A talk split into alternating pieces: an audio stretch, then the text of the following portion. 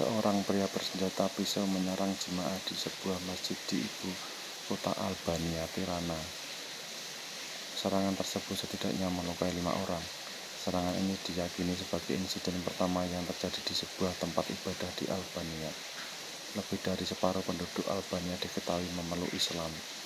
Para korban telah dibawa ke rumah sakit setempat. Diperkirakan tak ada korban mengalami luka yang mengancam jiwa. Pelaku penyerangan yang berusia 34 tahun telah ditangkap. Namun, motif dibalik serangan tersebut tidak jelas. Saya berharap ini bukan tindakan teroris, tetapi tindakan yang tidak stabil.